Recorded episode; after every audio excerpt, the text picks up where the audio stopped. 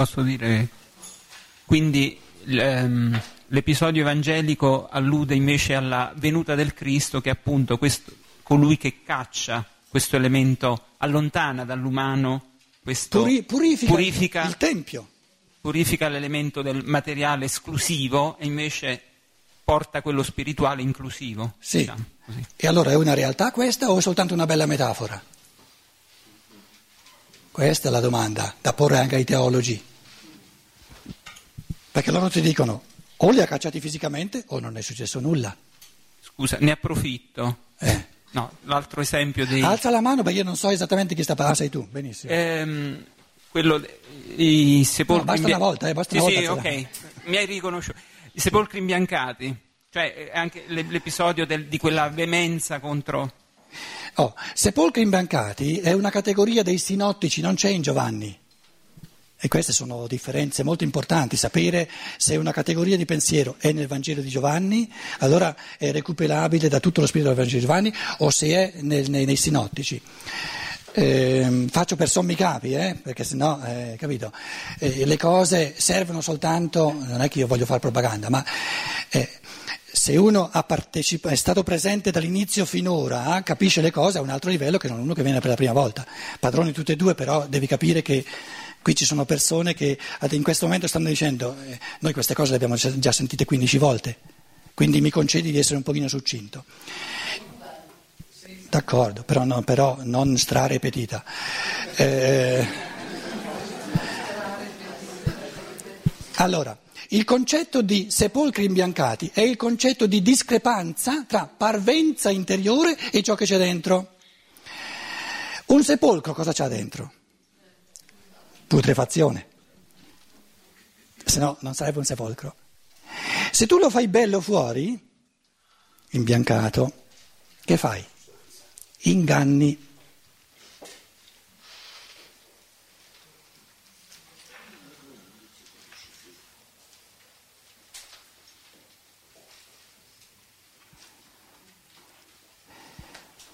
Il sepolcro imbiancato è l'impulso della menzogna che ciò che va verso l'esterno non corrisponde a ciò che c'è dentro.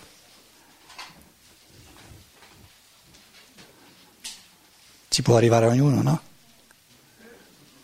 Basta che prendi l'immagine, ci mediti un pochino, sepolcro dentro, c'ha putrefazione, fuori bello bianco, candido, coi fiori. Che poi gli stessi fiori vali a vedere una settimana dopo.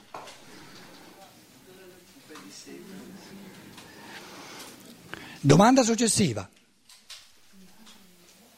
Cos'è la parvenza? Salvare la facciata o la faccia. Cos'è?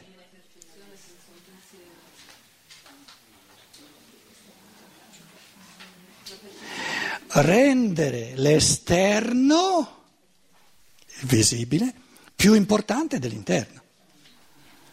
È male? No, è povertà. È povertà. Per chi? Perché chi non si gode l'interiorità dello spirito, dell'anima, del cammino di conoscenza, del cammino di amore, eccetera, eccetera, che si deve accontentare della facciata, è un poveraccio.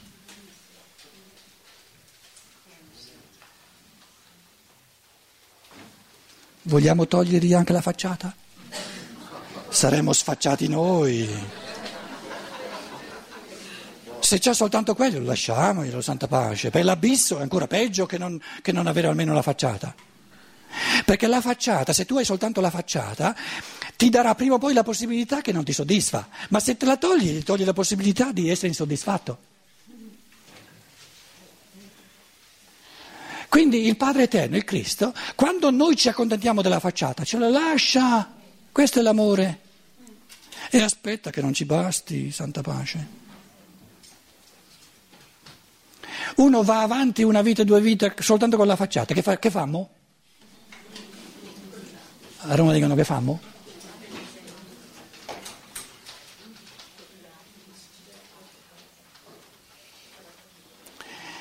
C'è una cosa da fare.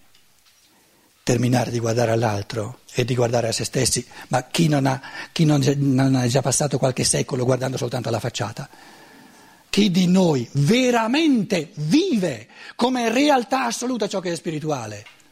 Siamo sinceri, per noi è reale la facciata del mondo? E allora che andiamo a condannare l'altro? Il materialismo è l'accontentarsi della facciata, perché uno ha soltanto quella.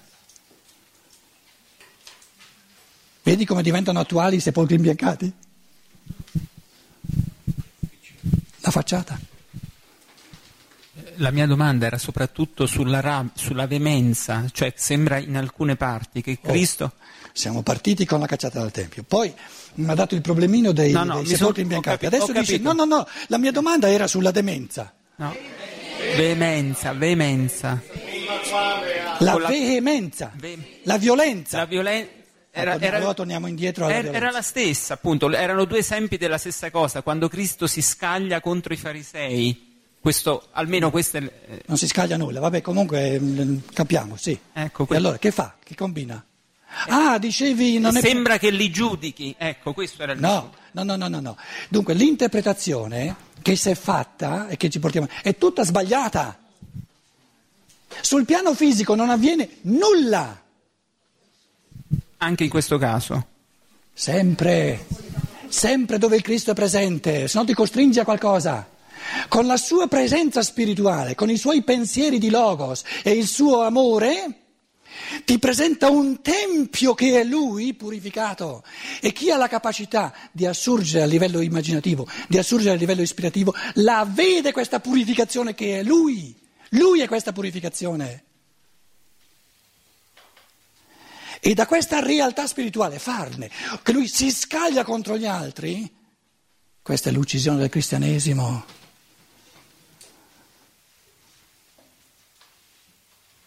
Questi sono i grossi peccati contro lo spirito. Lui è il Tempio purificato, pieno di pensieri cosmici, pieno di amore. E tutto sta a vedere a chi lo vede.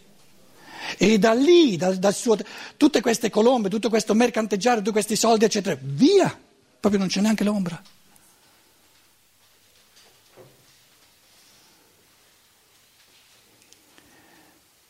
Supponiamo che ci fossero state, in concreto, dieci persone che hanno spiritualmente colto questa realtà. Adesso guardano i bovi, guardano le colombe, guardano i soldi. Cosa valgono quelle colombe, quei soldi, eccetera, per queste dieci persone che hanno visto il Tempio purificato? Nulla. Nulla. E quelli che vogliono vendere, quelli diventano violenti perché non potranno più vendere.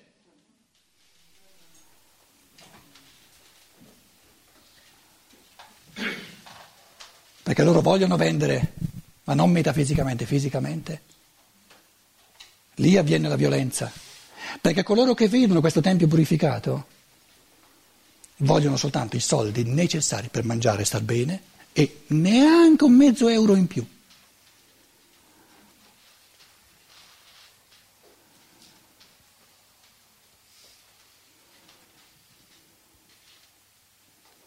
E le, le eh, di Tomaten, eh, i pomodori eh, transgenici li lasciano ai, ai, ai mercanteggianti, perché non fanno bene al tempio dell'uomo, per dire un esempio. Quindi il cristianesimo è stato tradito dal materialismo, anche dal materialismo della teologia.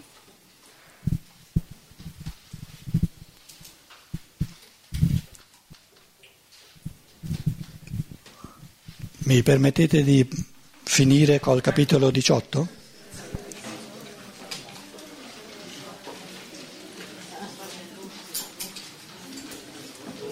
No, dieci minuti dai, poi il pranzo è a luna. Intendevo dire di arrivare alla fine del diciassettesimo, dai, non, de, non del diciottesimo. Eh.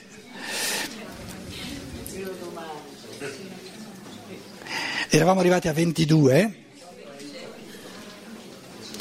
si può, si può andare anche più veloci, eh? basta che legga, arriviamo subito alla fine, senza commentare. Alcune volte ho provato a leggere senza commentare e non ci sono riuscito. Non ci sono riuscito neanche in Germania. Ho detto adesso vi leggo il testo senza commentare.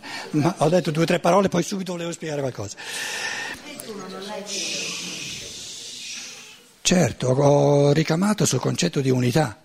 Tu vuoi la spiegazione di ogni parola? No, no, Eh, basta. parte perché il mondo crede che tu mi hai mandato. Vabbè.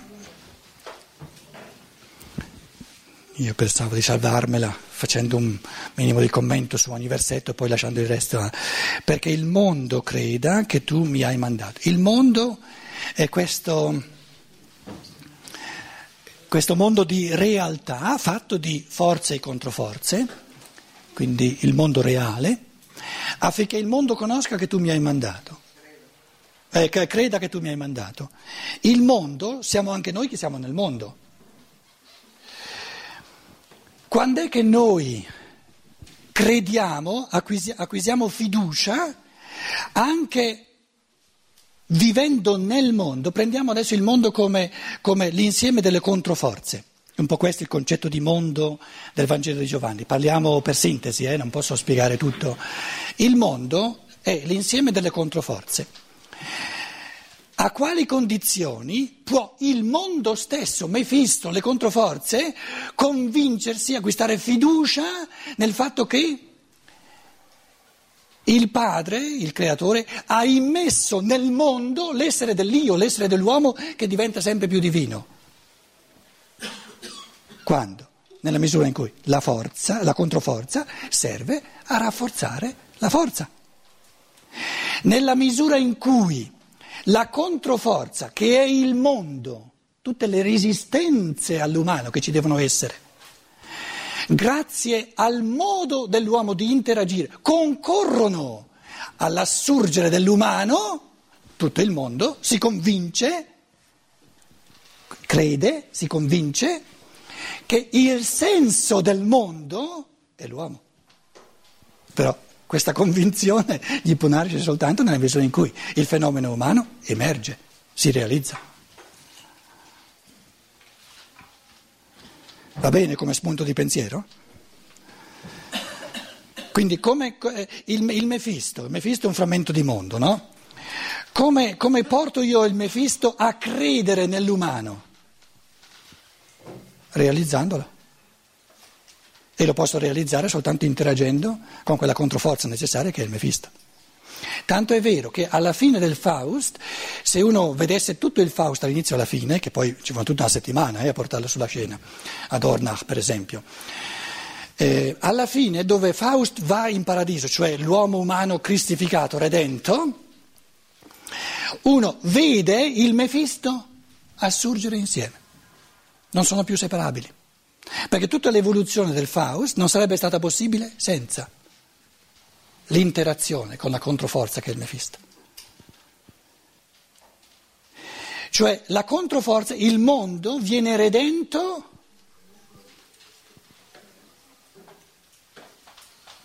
innamorandosi dell'umano, perché l'umano lo convince in modo assoluto, però il presupposto è che l'umano si realizzi.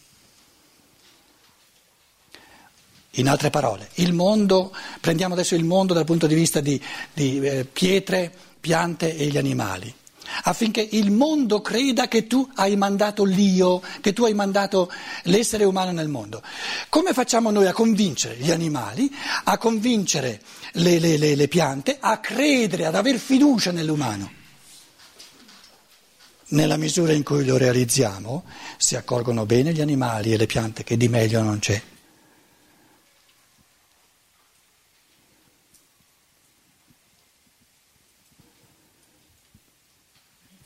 Potranno mai convincerci le piante e gli animali che loro sono meglio di noi? Paola? No. Eh? Eh? Eh? Eh? Gli conviene, se non vogliono cadere nel nulla.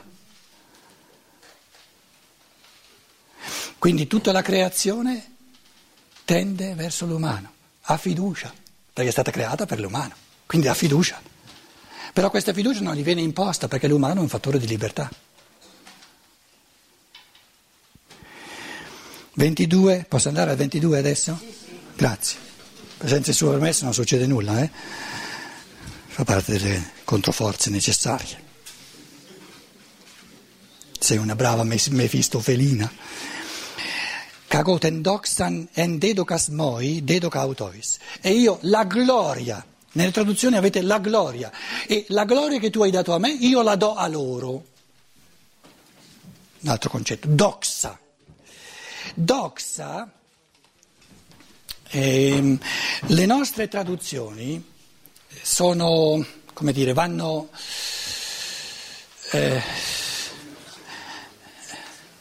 vivificate, vanno spiritualizzate. Sono tutte traduzioni per necessità, che negli ultimi secoli l'umanità è diventata sempre più materialistica, nostre, anche i nostri linguaggi sono diventati sempre più materialistici, quindi tutte le parole che abbiamo, la gloria, vanno, vanno rispolverate. Eh, serve soltanto far così e tornare alla parola greca, doxa. Doxa è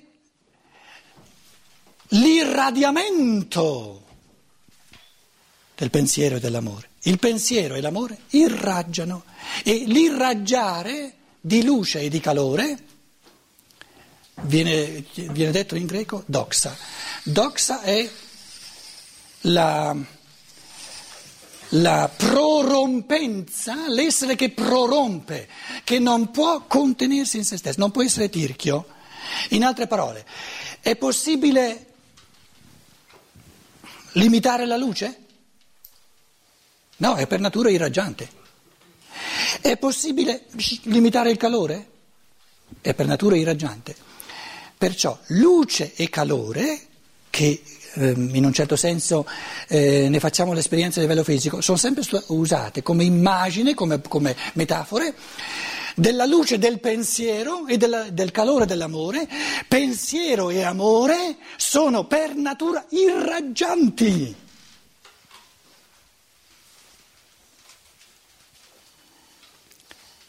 L'irraggiamento assoluto dei pensieri del Logos e la diffusione assoluta del calore dell'amore del Logos, questi due mondi di irraggiamento che tuo padre hai dato a me, Me li hai dati a me perché io li dia agli uomini, perché si illuminino di pensieri che abbracciano tutto il mondo perché irraggiano e di un amore che ama tutto il mondo perché si diffonde.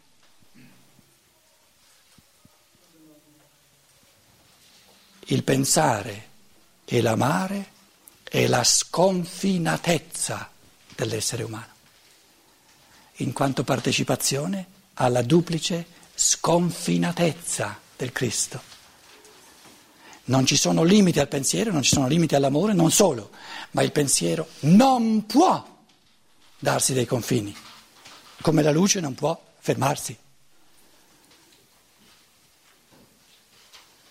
La controforza, una parete può fermare la luce, ma non la luce. La luce va all'infinito. Tanto è vero che i nostri astronomi ci dicono, quella stella là, per essere vista oggi, la luce è stata in viaggio, ma roba di 300.000 anni luce. Mazzalo, 300.000 anni luce in viaggio. Non viaggia la luce, è presente dappertutto. La luce non ha bisogno di andare. Il capire qualcosa non è un arrivarci. Se io devo ancora arrivarci non ho ancora capito. Il capire qualcosa è un essere lì.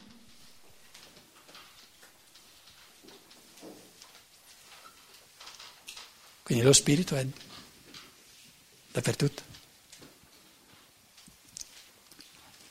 Lo spirito pensante, lo spirito amante è onnipresenza. E noi che siamo frammenti della luce del Logos e del calore del Logos, siamo in cammino per diventare sempre di più onniveggenti e onniamanti. Prendiamo l'esempio Questa è la coscienza di un bambino di 10 anni. Cosa abbraccia? Cosa capisce? Che orizzonte c'è? Più o meno lo sappiamo, no? Prendiamo un bambino a 7 anni. Poi una persona a 30 anni. Che differenza c'è?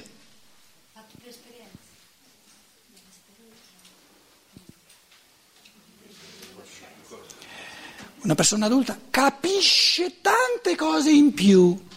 Che vuol dire capisce tante cose in più? Rispetto al bambino è dappertutto.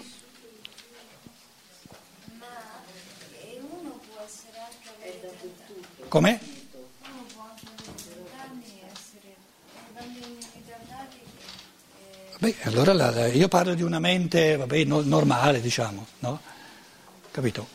Un, un bambino normale a 7 anni e un adulto normale a 30 anni. Una- cosa vuol dire capire tante cose? Un raggio di coscienza più vasto. Più luce, più luce, più luce. Quindi lo spirito umano è illuminabile all'infinito. Una gran bella cosa. E l'amore umano è riscaldabile all'infinito.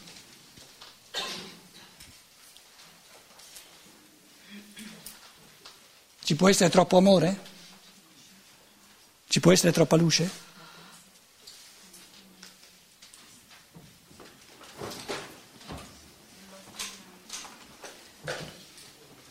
Un bambino però capisce Prendi il... con il cuore. E quindi c'è anche una unità in cui percepisce. Un bambino però capisce con il cuore e quindi c'è anche un- una unità nel comprendere le cose. Bene, questa affermazione è giusta, però tu saprai che viene, viene usata dal- dalla religione tradizionale come ricatto e quello è il risvolto negativo. Allora, il bambino capisce con il cuore, l'adulto capisce con il cuore e con la mente, se no non è adulto. Che cosa è meglio capire? Solo con il cuore o con tutte e due?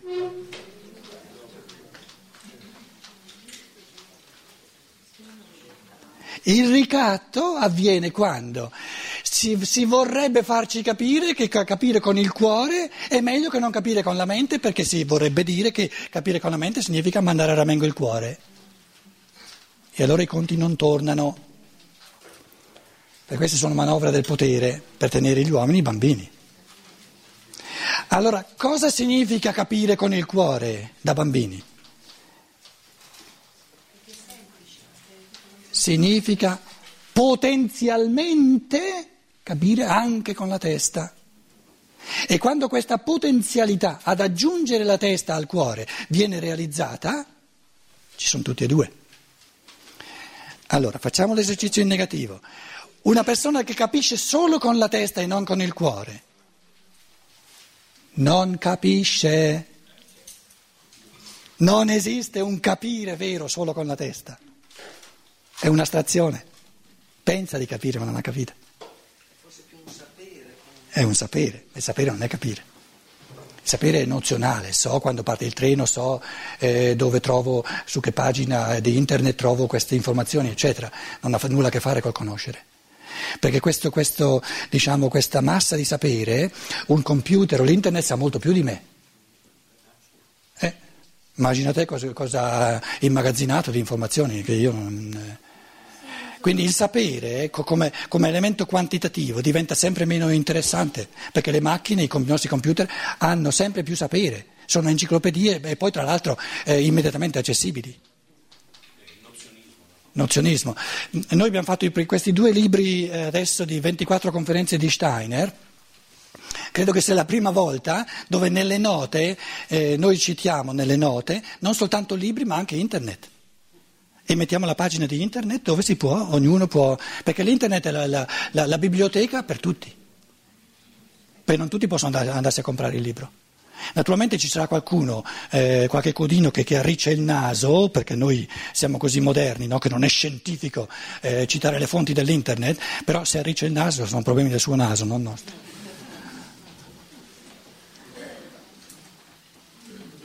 Quindi bisogna ben distinguere tra sapere nozionistico e conoscere. Conoscere intendo nel senso di capire. Perché se io, eh, supponiamo, una persona vive con un'altra persona e l'altra persona dice io so tutto di te, mica significa che la capisce. Sì, sai tutto di me, ma non mi capisci. Non mi comprendi, perché non mi conosci nel mio essere più profondo.